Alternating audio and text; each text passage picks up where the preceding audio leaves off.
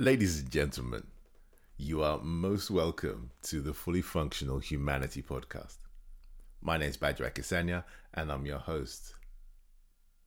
As we begin today's conversation, I want us to do a little bit of fun. It's a simple, it's a simple um, mental exercise. I want you to think about your fingerprints. Now, once I mention fingerprints, somebody might be rubbing their fingers together. Um, it's just a natural reaction when you do that. That's absolutely fine. But I want you to think about your fingerprints. Now, in all sincerity, I don't know exactly where you are listening to this. You might be at home, you might be in school, you might be at the gym, you might have a car full of children doing the carpool run, whatsoever it may be. You may be in a, an office. But more than likely, somebody else is beside you or around you. If you were to compare your fingerprints with anybody else in your current vicinity, whether that be the car, whether that be um, if you're at a gym, the guys in your in the, your particular class or that section of the gym, or the people in your office, whatever it may be, if you were to compare your fingerprints with pretty much everybody else in your current space, you would realize that your fingerprints are different. Now you can extrapolate that to say, right, okay, in this particular class, that I'm in, whether that be in school, gym, or whatever, or in my particular car, let's extrapolate that to a larger space. So let's say that's the whole school, whole gym, whole office, whole business, or whatever. And you ran the same test, you'll realize that your fingerprints are still original. And you could take that to the next level, which is the large, the next size of demarcation that might be town, borough, city, country. And to be honest, ladies and gentlemen, the world and you'll realize that your fingerprints are still original. They're not like anybody else's. That points us very neatly to our focus word for today, which is origin. Where does something come from? Origin is also where we get the word original. And I want you to think about that, ladies and gentlemen, first and foremost. And I want you to think about the fact that you, ladies and gentlemen, by virtue of our basic scientific test, very basic, you're an original. You, in all sincerity, are one of a kind. That points us to two things. Number one, it tells us someone put a lot of thought into ensuring that you are here. Second, it also says that your value can in no way be questioned, irrespective of your condition, your age, or your circumstances. You are here for something, and your value can never be denied. The reason I say that is it's, an, it's a thought that comes from antiques. The scarcer a thing is, the more valuable it becomes. And if there's only one of you, ladies and gentlemen, then your value is near immeasurable. And I really hope that warms your heart as we begin this conversation. So, back to our focus word, and our focus word is origin. And origin tells us that when we are on our journey to discover what a purpose is, it comes from somewhere and someone. And so let's define what a purpose is, and, and we'll explain why we're doing that in a moment. So, what is a purpose? In simple terms, ladies and gentlemen, a purpose is what was in the mind of a creator prior to the process of fabrication, design, or activation. Not necessarily in that order, but what persisted in the mind of the creator actually motivated them to action. And ladies and gentlemen, that is true of you and I. The reason I say it's true of you and I, if you look at the, the description of the inception of the human race in the Bible that you find in Genesis chapter 1, in verse 26, the Lord presents his newest element of his creation, and that's you and I. Notice, he already knows exactly who we are, what we're going to do, and the impact of our presence in the world that He is creating. That means He already knew exactly what our purpose was, the reason that we were going to be created before he started the process. This fact is true across the Bible, and, and I love doing this.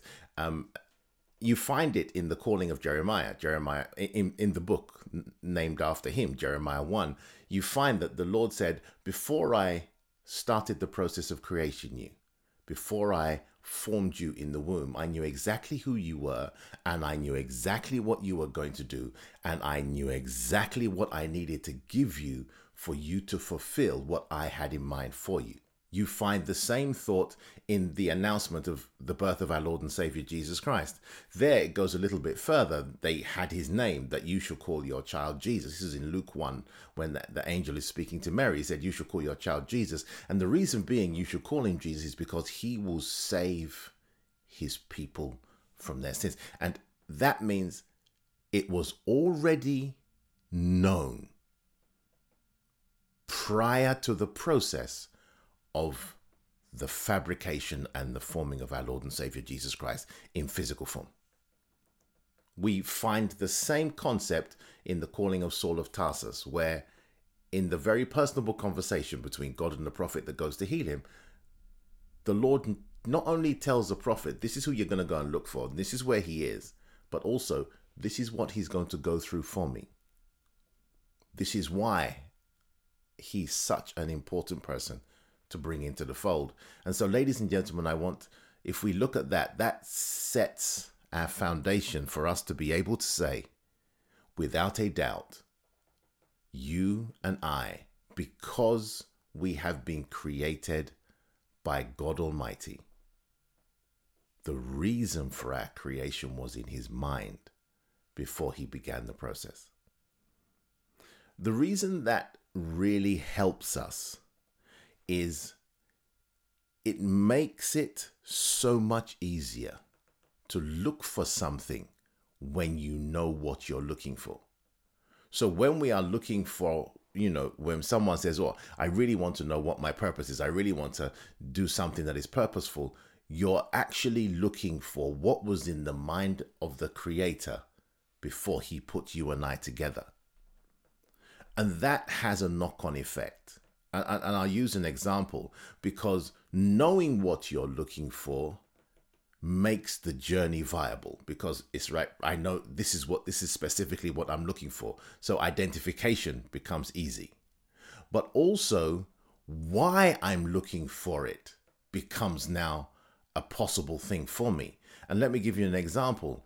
If a if a request is made that says please go and get the blue plastic thing on mummy's dresser will elicit from, let's say, an unwilling teenager. Sorry, I have to pick on that generation. An unwilling teenager, it will elicit a relatively slow response. You know, I'm looking for a blue plastic thing on a dresser. I want to watch a film. I want to keep watching a series. But if the request is made like this, please go and get my inhaler, the blue one, off mummy's dresser because I can't breathe. That changes the urgency in the search. In the very same way, this is why knowing what a purpose is is so important. Because, ladies and gentlemen, and I'll say it again that what is a purpose? A purpose is what was in the mind of a creator before he began the process of fabrication, design, or activation, again, not necessarily in that order, before you and I arrived.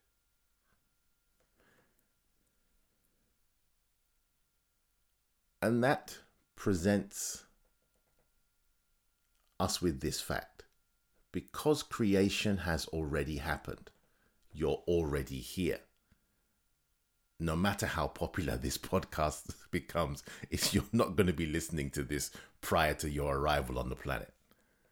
But in all sincerity, ladies and gentlemen, you're already here. That means creation has already happened. That presents two facts to us. Fact number one is we have to go back to the Creator to ask Him why.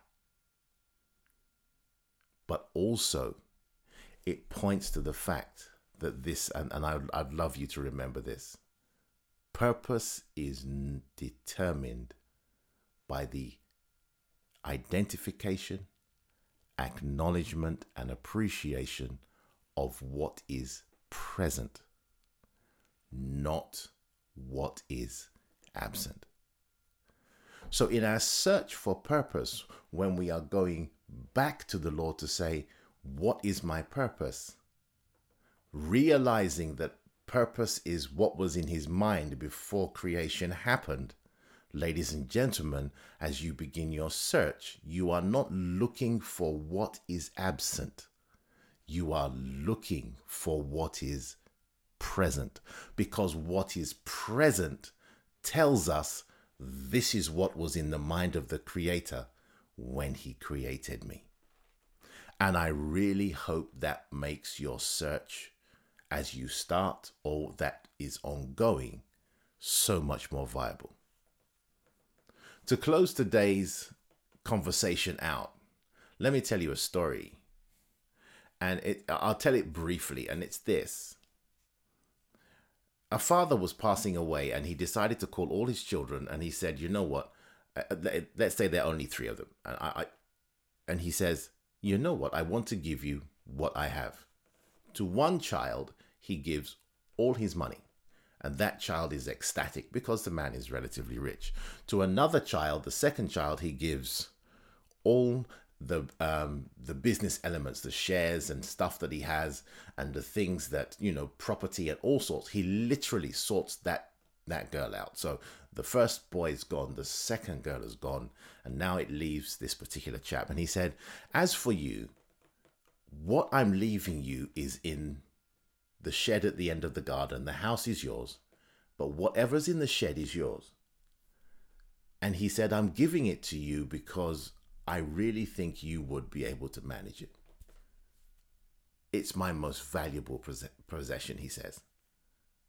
And time passes on, and the gentleman passes away, and each child takes their inheritance. The the the last child, you know, he watches his brother and his sister disappear into wealth and comfort, and he then thinks, okay, let's go and see what's at the end of the garden.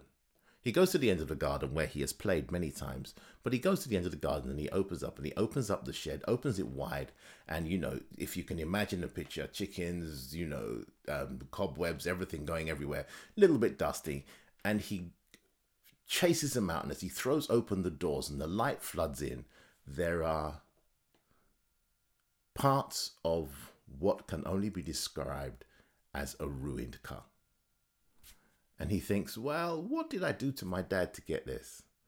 It's uh, yeah, it's emotional. It must be you know sentimental value, etc. And he looks at the looks at it, closes the doors, and he thinks, you know what? I'll get it valued and I'll sell it. The house is great, the lands are great, but you know I'll, I'll get it valued. He calls his friend, who's an expert, and the and the his friend shows up and he says, "What do you want to show?" He says, "Well, I've got an old car in my shed. Come and value it for me." you know, they go down to the end of the garden, throw throw the doors open, you know, chickens, cobwebs, lights, the whole situation, and his friend walks in, and his friend has shown up in a suit, which was not the very best thing to do, but hey, shows up in a suit, and he begins to walk around the ruin. What is the ruin? All of a sudden, in his expensive suit, he begins to rub on a part of the car. The young man that called the his friend in obviously thinks his friend's gone crazy and he doesn't he, he's a little bit odd but hey. And without saying a word to him his friend runs past him jumps into his car and disappears into into the distance. His friend said well i knew he was odd. I was going to give him dinner and he walks back to the house 15 minutes later two cars pull up outside the house this time his friend has brought in another odd person. Both of them are in a suit. They run past the young man straight to the shed, and he points to something in the shed and, and this the other gentleman is even worse he's dived in and he's he's not even waiting for the chickens and things to disappear he's in with the cobwebs and he's looking for something and he finds it they both come back to this young man's kitchen and, and he's staring at them in amazement and they say we will pay you per year, let's call it $1 trillion or whatever currency you're listening to this in. We will pay you per year to restore and show what you have in the shed. He said, Why would you want to do that? It's a piece of junk. And they said, No. And they said, What we found is the original identification mark of that particular thing. And it tells us that that is if you were thinking of something valuable, let's say a Rolls Royce Silver Spirit. That's what I usually use in this particular example. A Rolls Royce Silver Spirit, and it's got a serial number of 0002. And there are only three in the world, and that's one of them. And the moral of the story, ladies and gentlemen, is this irrespective of condition, irrespective of state, and irrespective of the time that that particular car had been found, its value had not diminished. By virtue of the fact that it was so scarce, it had actually increased. And, ladies and gentlemen, the reason I told you the story is this the reason that car was so valuable was because they could trace it to its origin. And at its origin, its value was determined. In the very same way, ladies and gentlemen, you might be listening to this podcast and you may be having the toughest day. You might be going through the toughest season. You might be going through what can honestly be described as a nightmare. But that does not detract at all from the fact that because where you come from is discoverable, your value is maintained and your value because you are an original is literally one that continues rising each day that you are here. As you go on this search for purpose, it's going to be worth it. What you will find, ladies and gentlemen, will make everything worth it because we know what you will find is already present, not absent, so it is going to be worth your while. I really hope you enjoyed today's conversation. Ladies and gentlemen, I really encourage you if you can subscribe and sh- share the podcast with your friends if you would like to. It's been my humbling pleasure to have this conversation with you, and hopefully, we'll have another one next week.